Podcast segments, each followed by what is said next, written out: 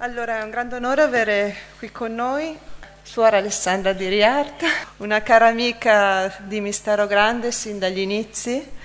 Oggi è qui per aiutarci a comprendere come credere nel sacramento del matrimonio sia un dono per la vita consacrata e per i carismi della Chiesa. Grazie. Credere nel sacramento delle nozze quale dono per la vita consacrata e per i carismi della Chiesa. Prima di entrare nell'argomento, permettetemi una confessione. Alcuni anni fa, nel 2009, dopo aver difeso la mia tesi di dottorato, che era una tesi in eclesiologia, io naturalmente pensavo di insegnare o di lavorare, di ricercare sul tema della Chiesa. Allora è stata una sorpresa veramente grande quando Monsignore Melina, che era l'allora presidente dell'Istituto Giovanni Paolo II, mi chiese di insegnare sul sacramento del matrimonio. E devo dire che la mia prima reazione era un po' di dilusione perché dicevo ho studiato sulla Chiesa e ormai devo insegnare sul sacramento del matrimonio. E poi c'era un piccolo, come dire, una piccola ansietà, dicevo, ma il sacramento del matrimonio mi allontanerà forse della mia vocazione. E cercando di porre alcune obiezioni alla domanda di Monsignor Melina, Monsignor Melina mi disse, tranquilla, suora Alessandra, ehm, lavorare sul sacramento del matrimonio prima non ti allontana dalla tua ricerca in ecclesiologia, perché matrimonio e chiesa lo stesso mistero. Punto. Secondo, poi mi, secondo argomento, e lì mi sono, mi sono arresa, lui mi ha detto, vedrai che se tu proprio studi sul sacramento del matrimonio, alla fine tu scoprirai anche più profondamente la tua consacrazione e amerai di più la tua consacrazione. Allora certo non come i discepoli eh, nel Vangelo di Matteo 19, vi ricordate, quando il Signore annuncia che cosa è la radicalità del matrimonio, i discepoli dicono, beh, se così non è conveniente. Dunque Monsignor Melina non voleva dire una volta che avrò studiato il sacramento del matrimonio, amerò di più la mia vocazione perché dirò, se è così, meglio fare la scuola.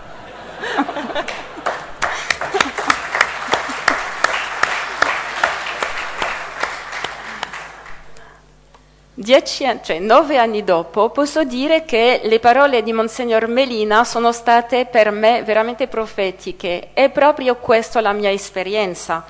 Dunque, l'insegnamento sul sacramento del matrimonio, l'incontro con tante coppie, tante famiglie, in particolare ehm, a Mistero Grande, sono state per me una tappa molto importante della mia vocazione, perché come in uno specchio ehm, guardare il sacramento del matrimonio mi ha rimandato alla radicalità della mia consacrazione. E dunque vorrei che questa conferenza di oggi sia anche un modo per esprimere la mia gratitudine a voi coppie, a voi anche di, di Mistero Grande che tanto spesso mi, mi avete accolto, eh, perché ho veramente molto ricevuto eh, dalla grazia del sacramento del matrimonio. Finito per la confessione, adesso mi devo buttare nel tema. Allora, quando ehm, ho ricevuto questo tema, ho detto bello, ho cominciato a riflettere, ho detto ma è enorme, perché il tema sacramento delle nozze, vita consacrata, carismi per la Chiesa, ho detto uff, da dove cominciare? E poi alla fine, riflettendo un po', mi sono detta, beh, le cose sono semplici. Io guarderò come il sacramento del matrimonio è un dono per la vita consacrata e mi sembra che non è così complicato perché se il matrimonio, il sacramento delle nozze è un dono per la vita consacrata, non è a motivo di ciò che fa, però è a motivo della sua essenza, della sua specificità e in quanto grazia del sacramento del matrimonio che eh, il sacramento delle nozze è un dono per la vita consacrata. Lì c'è una domanda, allora che cosa è questa grazia propria? Perché va bene di dire che è un dono perché semplicemente in virtù di, di che cosa è il matrimonio, che cosa questa grazia. E qui anche la mia esperienza, molto spesso quando incontro delle coppie che magari non sono molto vicine alla Chiesa o hanno un percorso di fede, però non, ancora, diciamo, non hanno incontrato ancora il Signore in un modo ehm, molto intimo. Chiedo allora, siete sposati in chiesa? Quali grazie avete ricevuto, soprattutto quando ci sono coppie in difficoltà?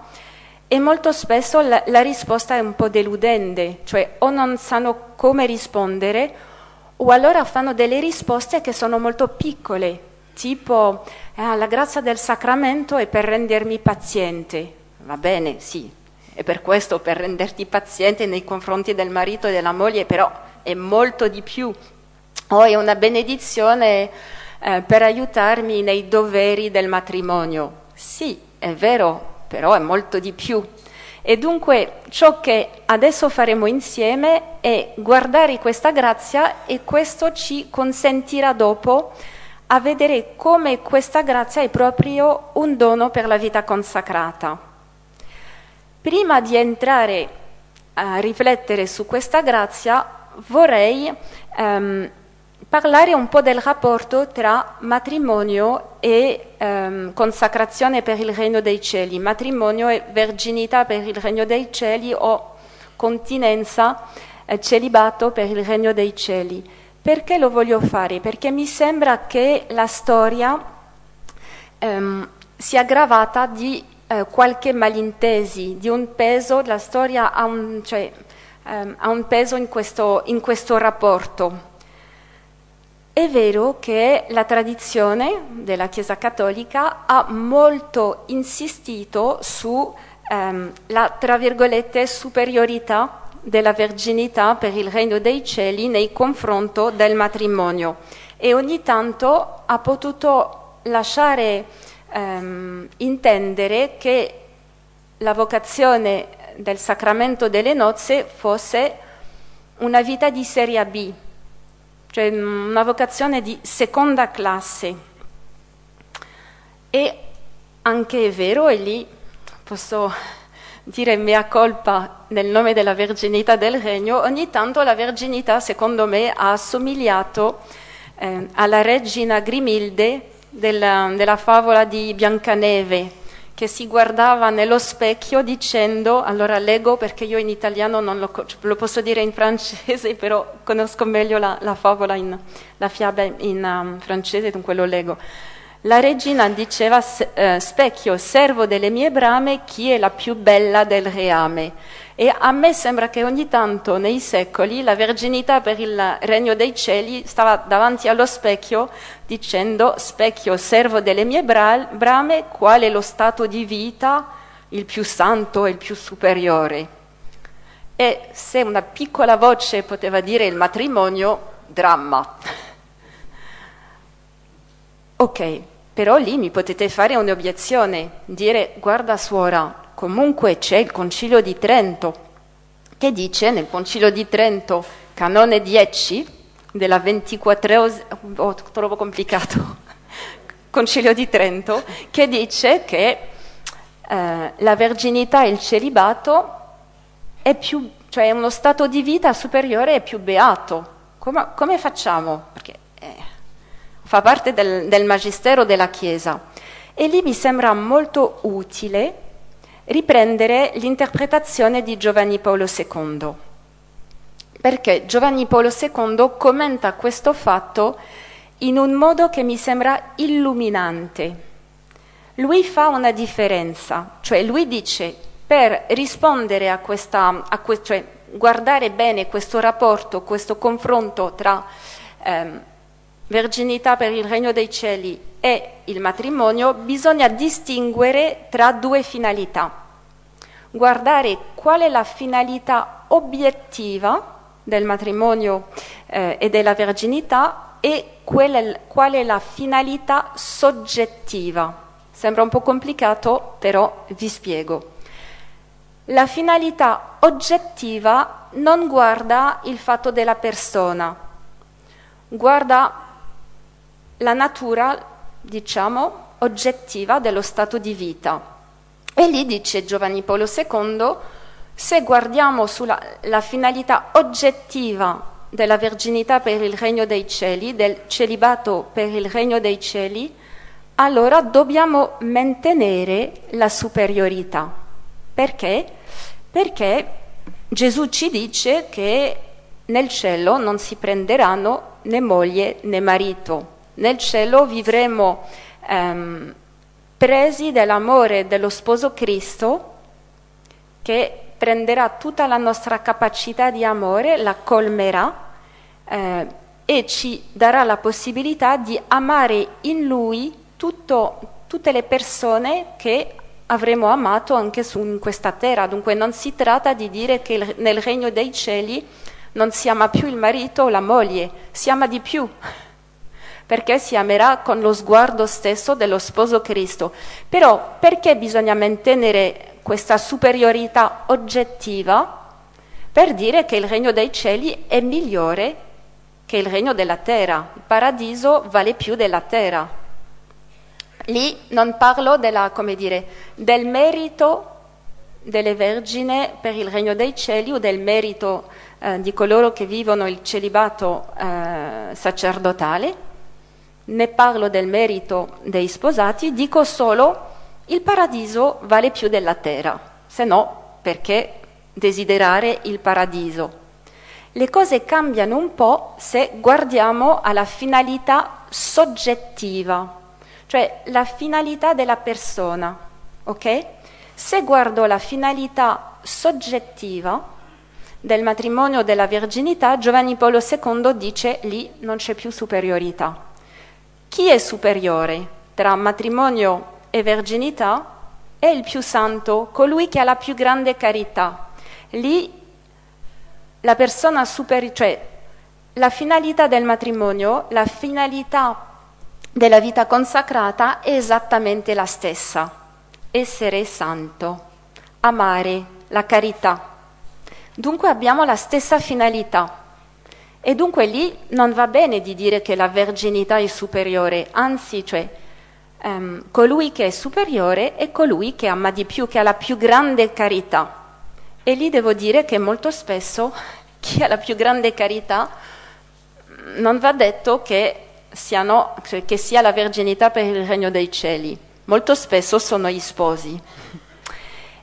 Forse nella storia c'è qualcosa che ci ha un po', in, cioè, che ci ha un po' mh, fatto di confu- cioè, indurito in confusione è il fatto che la Chiesa, è vero, ha canonizzato molto di più eh, dei sacerdoti, delle suore, dando l'impressione che anche la finalità soggettiva eh, era cioè nella finalità soggettiva ehm, era più facile essere santo nella vita mm, religiosa, nella vita consacrata, mentre lì Giovanni Paolo II lo dice molto chiaramente. E poi, e questo va ripreso ne, eh, nella Moris Letizia, proprio questo passo. E poi Giovanni Paolo II aggiunge una cosa, se quando parliamo della superiorità oggettiva della verginità per il regno, eh, non parliamo del fatto che nella verginità per il regno dei cieli c'è l'astensione degli atti coniugali. Non è il punto. Il punto non è il fatto che eh, nella verginità per il regno dei cieli è superiore perché c'è, eh, non, sito, cioè, non, non, non ci sono gli atti coniugali. Giovanni Paolo II, e questo passo va anche ripreso nella Moris Letizia, la superiorità oggettiva va preso soltanto dall'escatologia, perché sarà il nostro modo di vivere nell'escatologia. Avremo come sposo Cristo e il matrimonio è come una pedagogia per prepararci a eh, questo incontro eh, con lo sposo. Ok, dunque una volta che abbiamo detto che abbiamo la stessa finalità, che um, siamo tutti chiamati alla santità, ciò che Papa Francesco ci ha ribadito molto recentemente eh, con l'esortazione apostolica Gaudete ed Exultate, possiamo cominciare a guardare che cosa questa grazia del matrimonio che rende santa la coppia. Perché se c'è un sacramento, c'è una grazia, una particolarità e dunque c'è anche una, un colore particolare alla santità del matrimonio. Penso molto importante che um, i preti, le suore non cercano a essere santi come il matrimonio e che il matrimonio, cioè spo- gli sposi, non cercano a fare la suora, il frate eh, o, o il prete per essere santi. Abbiamo una vocazione che ci dà un compito speciale, una, una chiamata alla santità che ha un colore, una bellezza propria. Allora vediamo un po'. Questa santità del matrimonio, questa grazia del matrimonio la possiamo capire molto meglio quando ascoltiamo le parole di Gesù. E lì c'è il passo molto conosciuto di Matteo 19, 3, 12. Um, passo molto conosciuto, i farisei mettono alla prova Gesù con questa domanda eh, che conosciamo bene è lecito a un uomo ripudiare la propria moglie per qualsiasi motivo. E lì Gesù per rispondere non entra nella casistica, però rimanda al racconto della Genesi. Non avete letto che il creatore da principio li creò maschio e femmina? E disse, per questo l'uomo lascerà suo padre e sua madre e si unirà a sua moglie e i due saranno una carne sola. Conosciamo questi passi, però fanno bene di... le dobbiamo meditare. Così che non sono più due, ma una carne sola.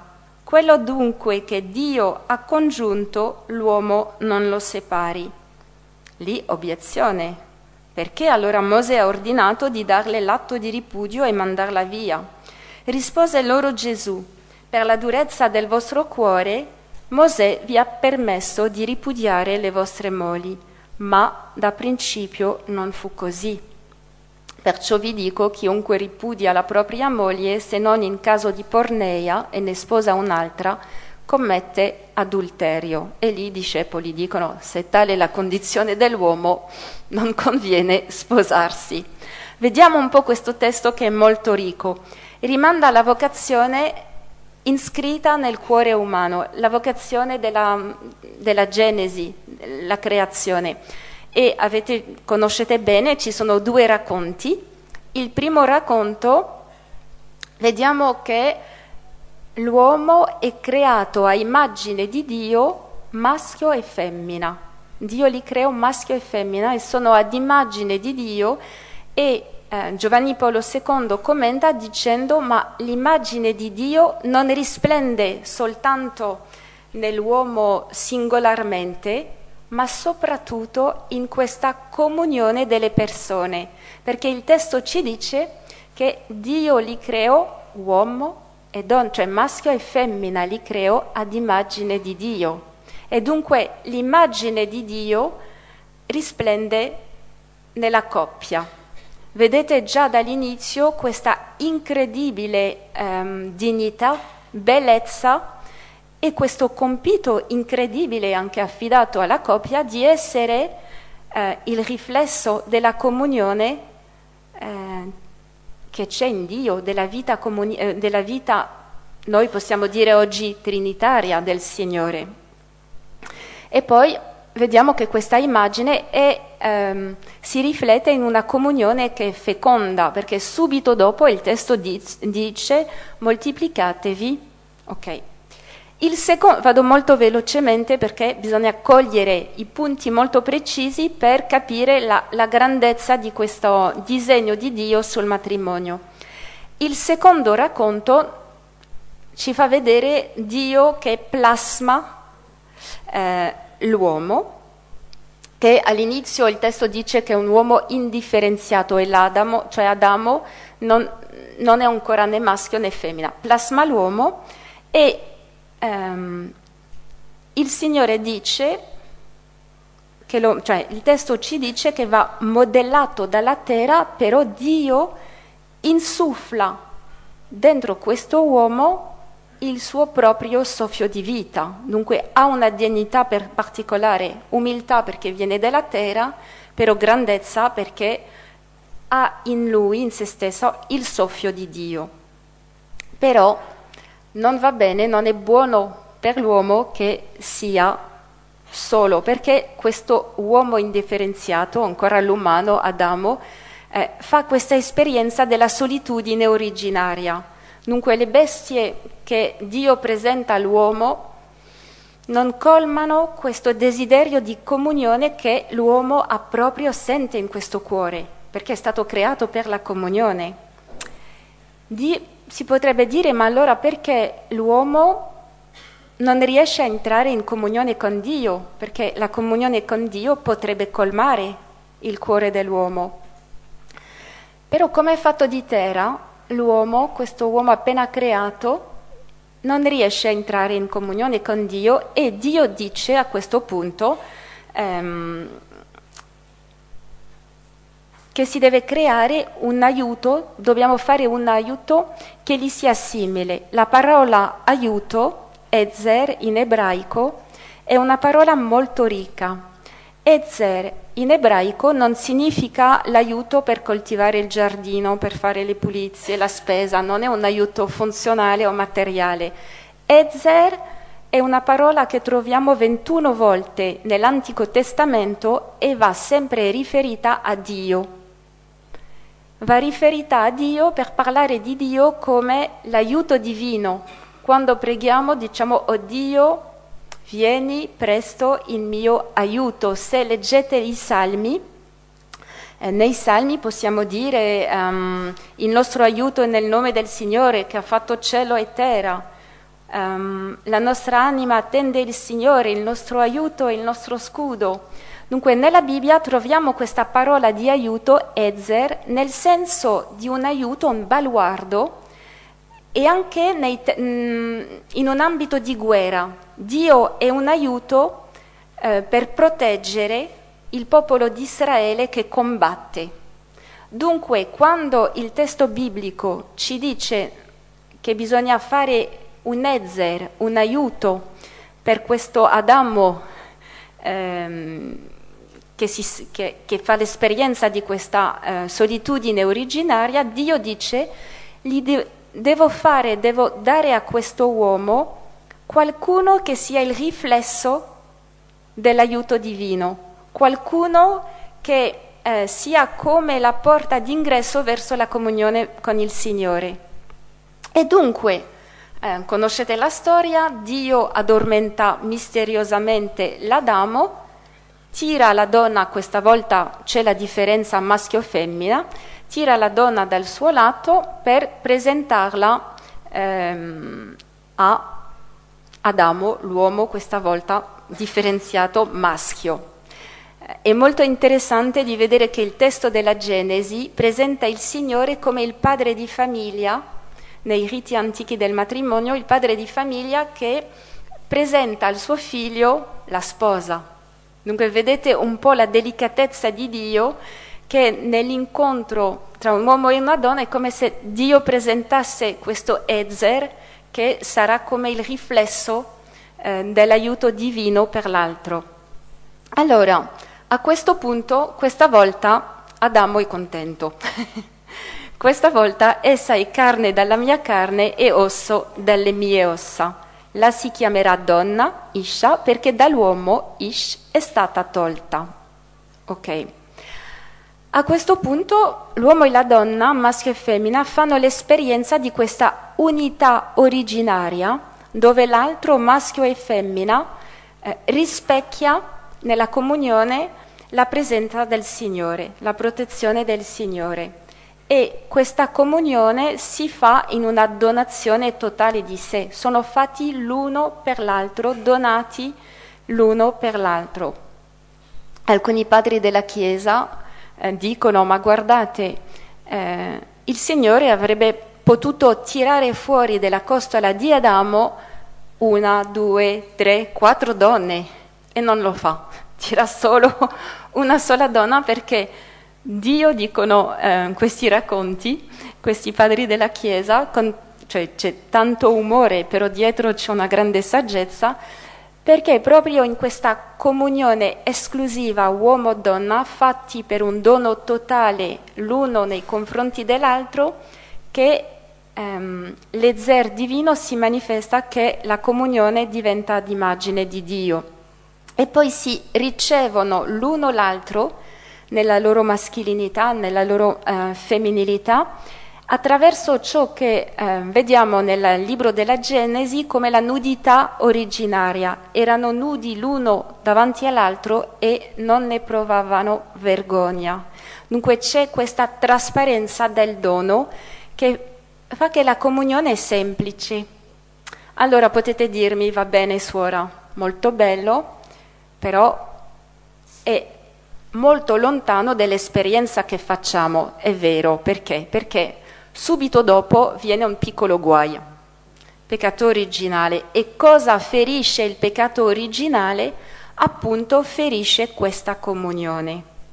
Cosa rovina in primo punto, cioè la prima cosa che rovina questo, eh, questa conseguenza del peccato originale è questa comunione uomo-donna che si trasforma dalla comunione a una tentazione di appropriazione, una tentazione di dominazione, una tentazione di rivalità, una tentazione di eh, incomprensione, cioè al posto della comunione abbiamo il, tra virgolette il contrario e la comunione viene anche ferita in ciò che ha di più prezioso, la sua fecondità.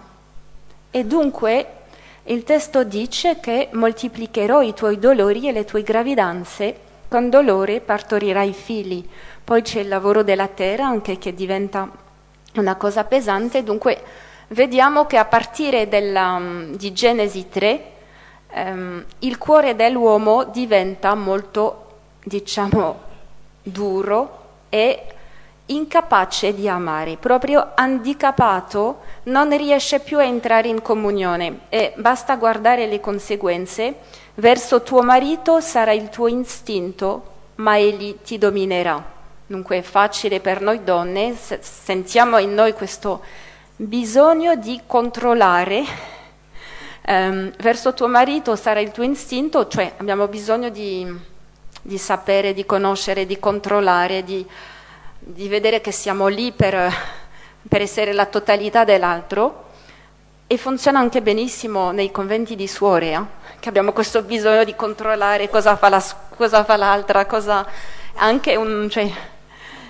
e l'uomo non è meglio e lì ti dominerà. Dunque, invece di riconoscere eh, eh, cioè la donna come questo ezer divino posto al suo canto eh, e di amarla, c'è questa dominazione, questa presa di potere in, e l'altra non si sente più, cioè non, non sente più abbastanza la sua dignità di persona, dunque comunque l'uno davanti all'altro comincia a diventare un po' difficile. È qui che arriva il passo di Matteo 19 che abbiamo letto. Cosa dice Gesù? Di, Gesù in questo passo di Matteo 19 che abbiamo letto Gesù si annuncia, si presenta come il Messia. Non è scritto, no, non è scritto, però Gesù dice eh, che adesso, ok, Mosè ha permesso l'atto di, ripu- di, di ripudiazione, però adesso non è più così, dice Gesù. Adesso di nuovo sembra che il progetto della creazione sia di nuovo possibile. Cosa vuol dire se è di nuovo possibile? Vuol dire che Gesù si presenta come il Messia che i profeti avevano annunciati eh, dicendo che il Messia sarebbe colui che guarirebbe il cuore di pietra.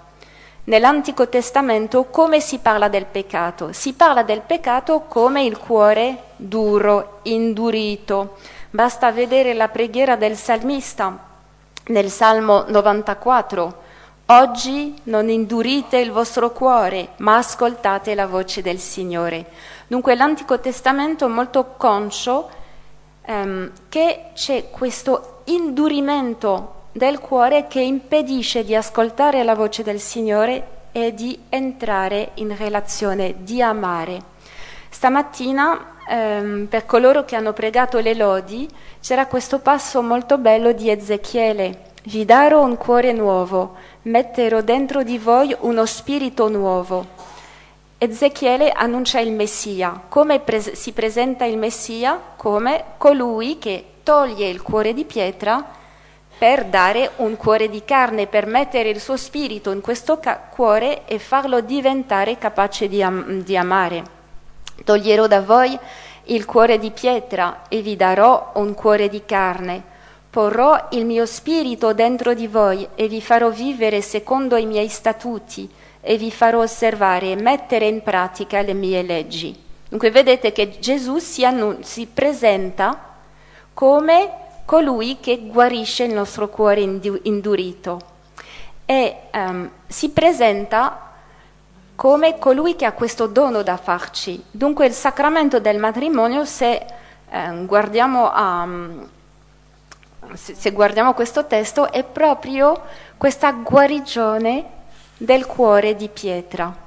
Signore, fammi un cuore di carne, dammi questo cuore di carne che mi farà amare mio marito, la mia moglie come tu ami. E poi vi faccio vedere un dettaglio eh, molto bello nella Genesi. C'è questa espressione nella Genesi in cui si dice che eh, maschio e femmina diventeranno una sola carne. Questa espressione non compare mai più nell'Antico Testamento. L'Antico Testamento dopo Genesi 3 ci parla della creazione. Basta guardare il libro di Tobia, c'è questa preghiera no? nel libro di Tobia, di Tobia e Sara, che prima di unirsi fanno una preghiera in cui ricordano tutto il progetto della creazione, la creazione dell'uomo, maschio e femmina, però omettono, citando la Genesi, omettono un passo molto importante, il fatto che diventeranno una sola carne. Perché? Questa parola sparisce, riappare solo nella bocca di Gesù, perché c'è questo silenzio da Genesi 3 a Gesù. Possiamo dire perché Gesù, cioè a partire dal momento che c'è il peccato, una, l'una sola carne diventa una cosa molto difficile, molto eh, complicata, quasi impossibile. Però è Gesù che può rendere di nuovo possibile questa vocazione della creazione, questo diventare una sola carne. E dunque eh, bisognava aspettare Gesù per ricevere questo dono.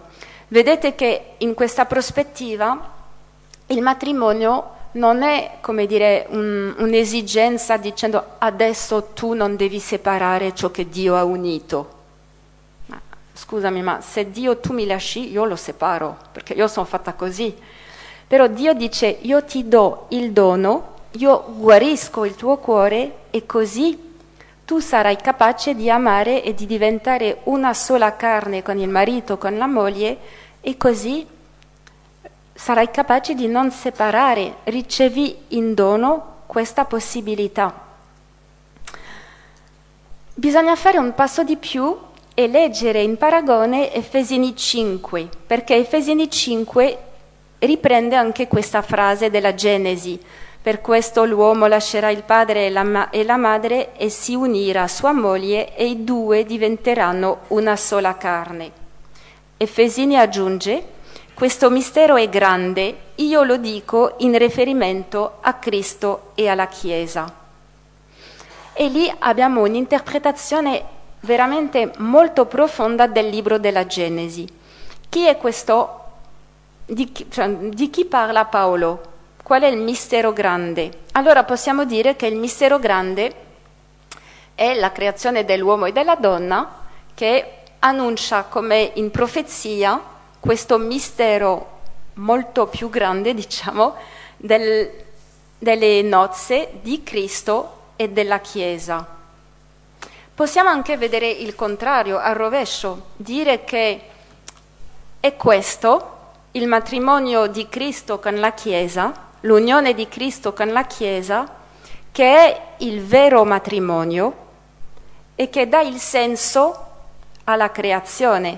Possiamo dire che quando Dio crea l'uomo e la donna, in visto di questo, ha in mente questa unione di Cristo alla Chiesa e dunque quando plasma l'uomo e la donna ad immagine di Dio, ha già in mente che l'uomo e la donna sono un mistero grande.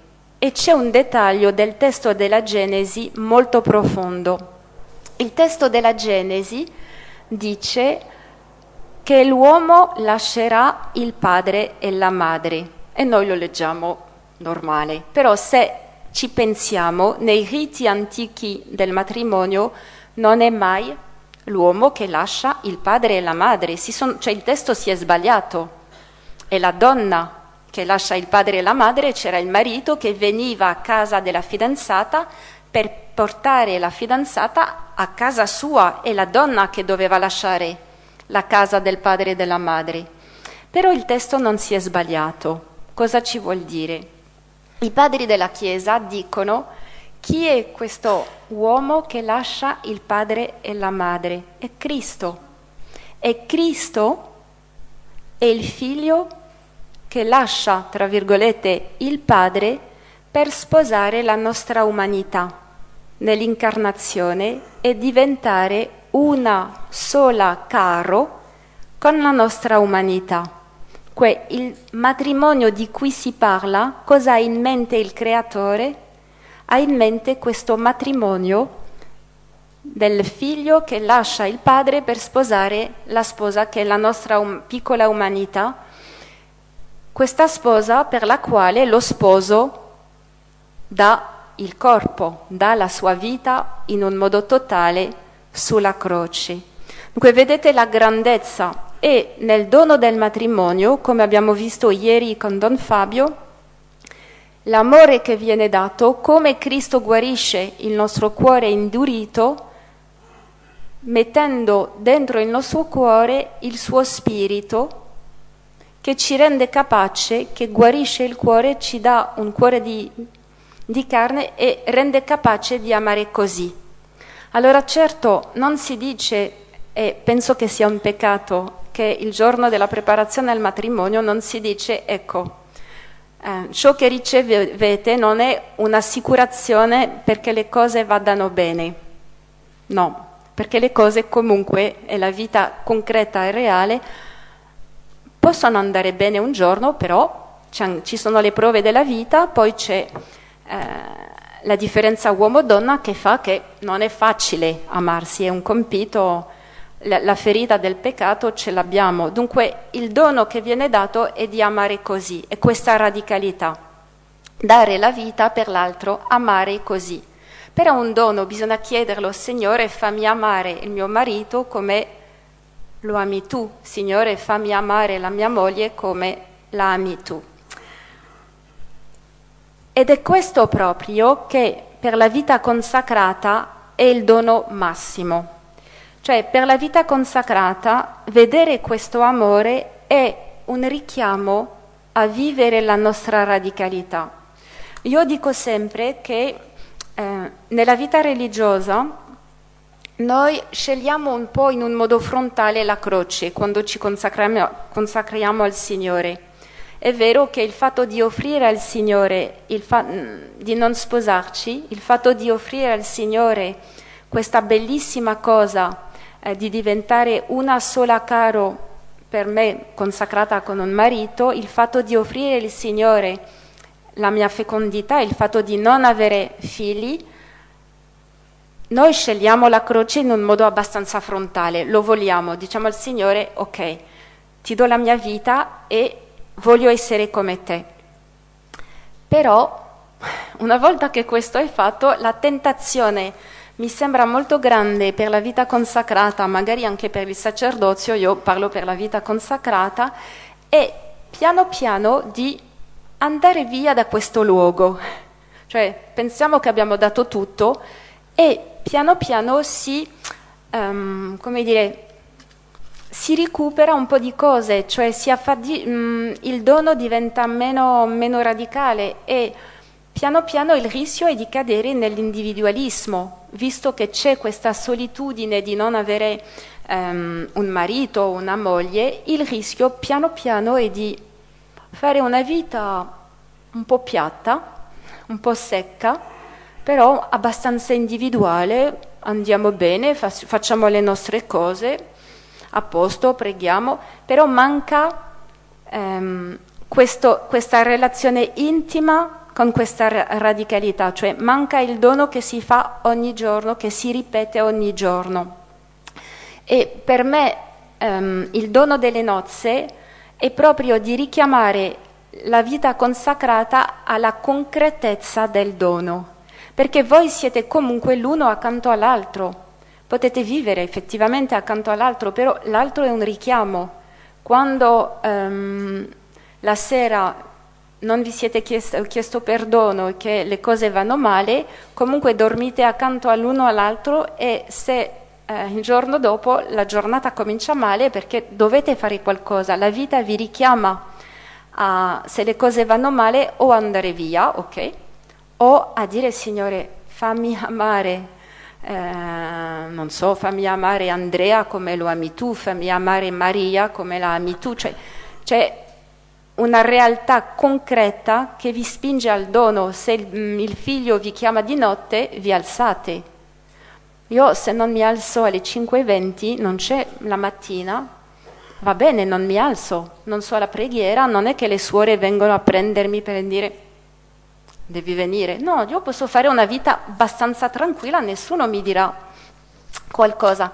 Io penso che la concretezza del vostro dono eh, è un richiamo molto bello per la vita consacrata e la radicalità del vostro dono in questa alleanza che sembra impossibile tra uomo e donna, perché è impossibile di per sé, cioè sembra due due pianete, due, sono due mondi, però questa alleanza impossibile è il richiamo per la vita consacrata a dire guarda, tu puoi amare le tue consorelle, è possibile, guarda, se loro ce la fanno, tu le puoi amare. Dai, cioè, non andare fuori di questo luogo, rimani qua perché...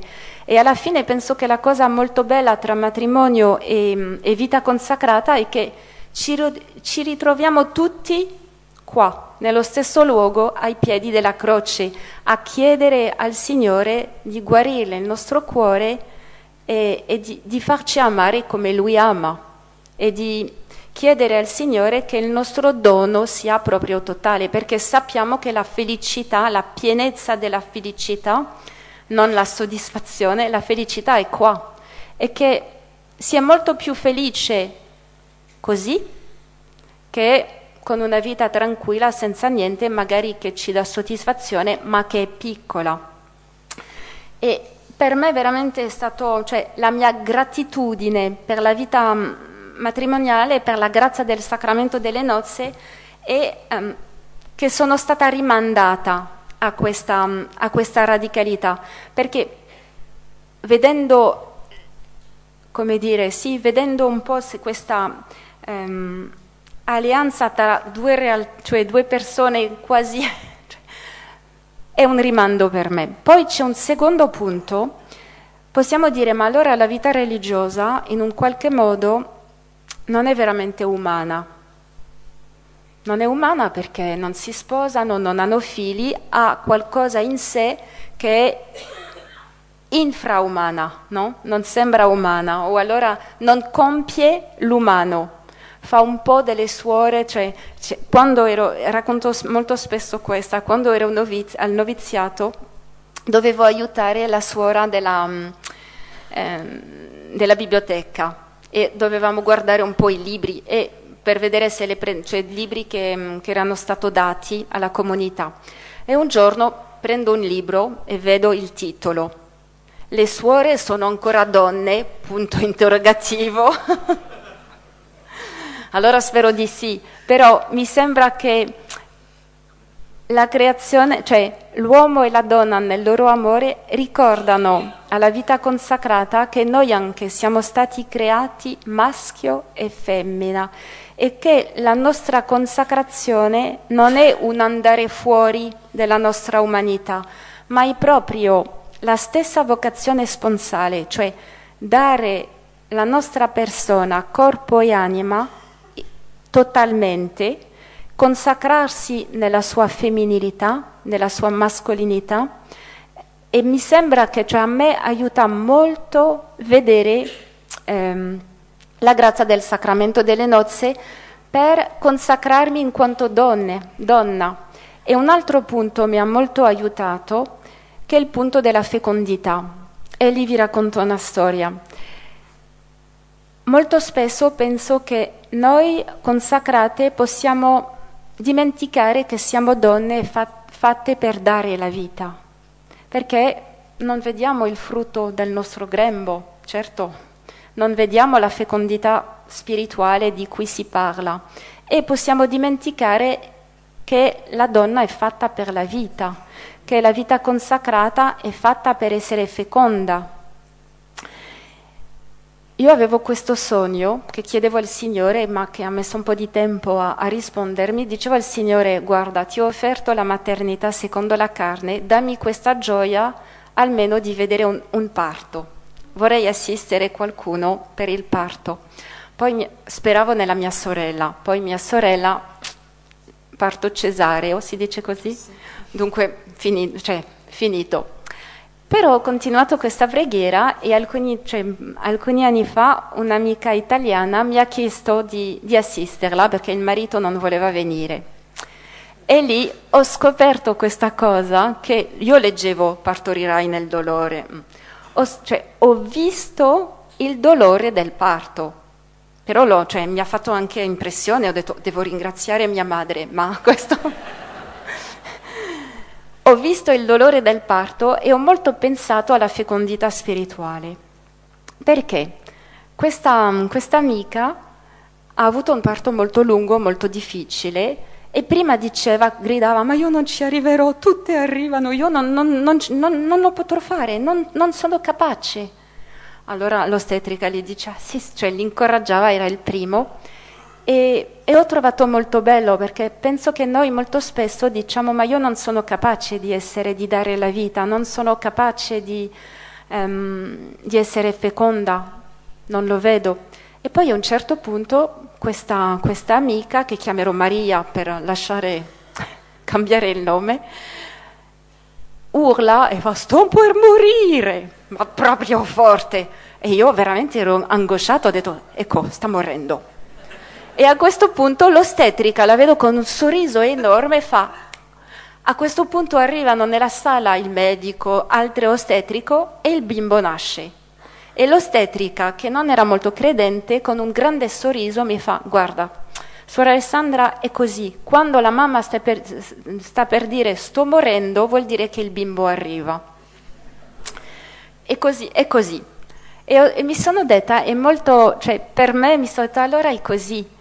Quando si ha l'impressione che vita, nella vita consacrata ehm, forse non dà frutto, tra virgolette sto morendo perché vedo, cioè non vedo niente, al contrario ho l'impressione che il bimbo non arriva. No, forse quando, quando cioè, per, cioè, morendo noi diamo la vita. E penso che anche questo è molto mh, legato alla fecondità spirituale. Um, partorire i figli non è solo il giorno del parto, però Penso che voi famiglie partorite i vostri figli durante tutta la vita, c'è questo dolore del parto che vale anche per il marito, questo dolore che dura e che aiuta, rimanda molto la consacrata o i consacrati ehm, a accettare che anche la croce include il dolore di questo parto e dunque in questo modo rimandateci a dare la vita, che è molto importante. Chiudo, mi date ancora due minuti? Allora, per chiudere, um, voglio solo dire, perché ho cominciato parlando del confronto tra matrimonio e verginità, e vorrei finire dicendo che è vero che la storia ci ha fatto vedere questo confronto tra matrimonio e verginità, dando l'impressione ogni tanto che eh, il matrimonio era una vocazione di serie B, senza, cioè con meno radicalità. E io spero che vi ho fatto vedere che la radicalità c'è e che ogni tanto mi dà anche voglia, dico Signore dammi questa radicalità. Però forse c'è un po' in rischio ehm, che parlando molto della radicalità del matrimonio, della bellezza del sacramento delle nozze, piano piano ci sia come un dubbio nel cuore dei consacrati. Allora, dicendo, ma se è così radicale il dono del matrimonio, perché consacrarsi? Vale la pena offrire al Signore il frutto del grembo, tra virgolette, mm, l'unione coniugale se una cosa così bella e um, Baltasar già negli anni, ho la citazione, non so se la ritroverò, però diceva che piano piano nel cuore del, della consacrazione può essere come, uh, come dire, um, una, un dubbio o qualcosa che ci dice la consacrazione non è una cosa bella, non rende umano. Alla fine la radicalità sta nel matrimonio perché consacrarsi. E penso che è molto importante quando si sottolinea la bellezza del sacramento delle nozze di non perdere la bellezza della vita consacrata. Molto spesso ci lamentiamo perché non abbiamo vocazioni, che abbiamo bisogno di santi preti, abbiamo bisogno di sante, santi consacrati, ab- abbiamo bisogno di santi sposi. Però penso che dobbiamo ricordarci che la vocazione è un dono, non è che ci dia, cioè è un dono. Non so perché io il Signore mi ha chiamato a questo dono nella vita consacrata e voi siete stati chiamati al matrimonio è il mistero, la bellezza della gratuità dell'elezione del Signore. Che, e così lo riceviamo.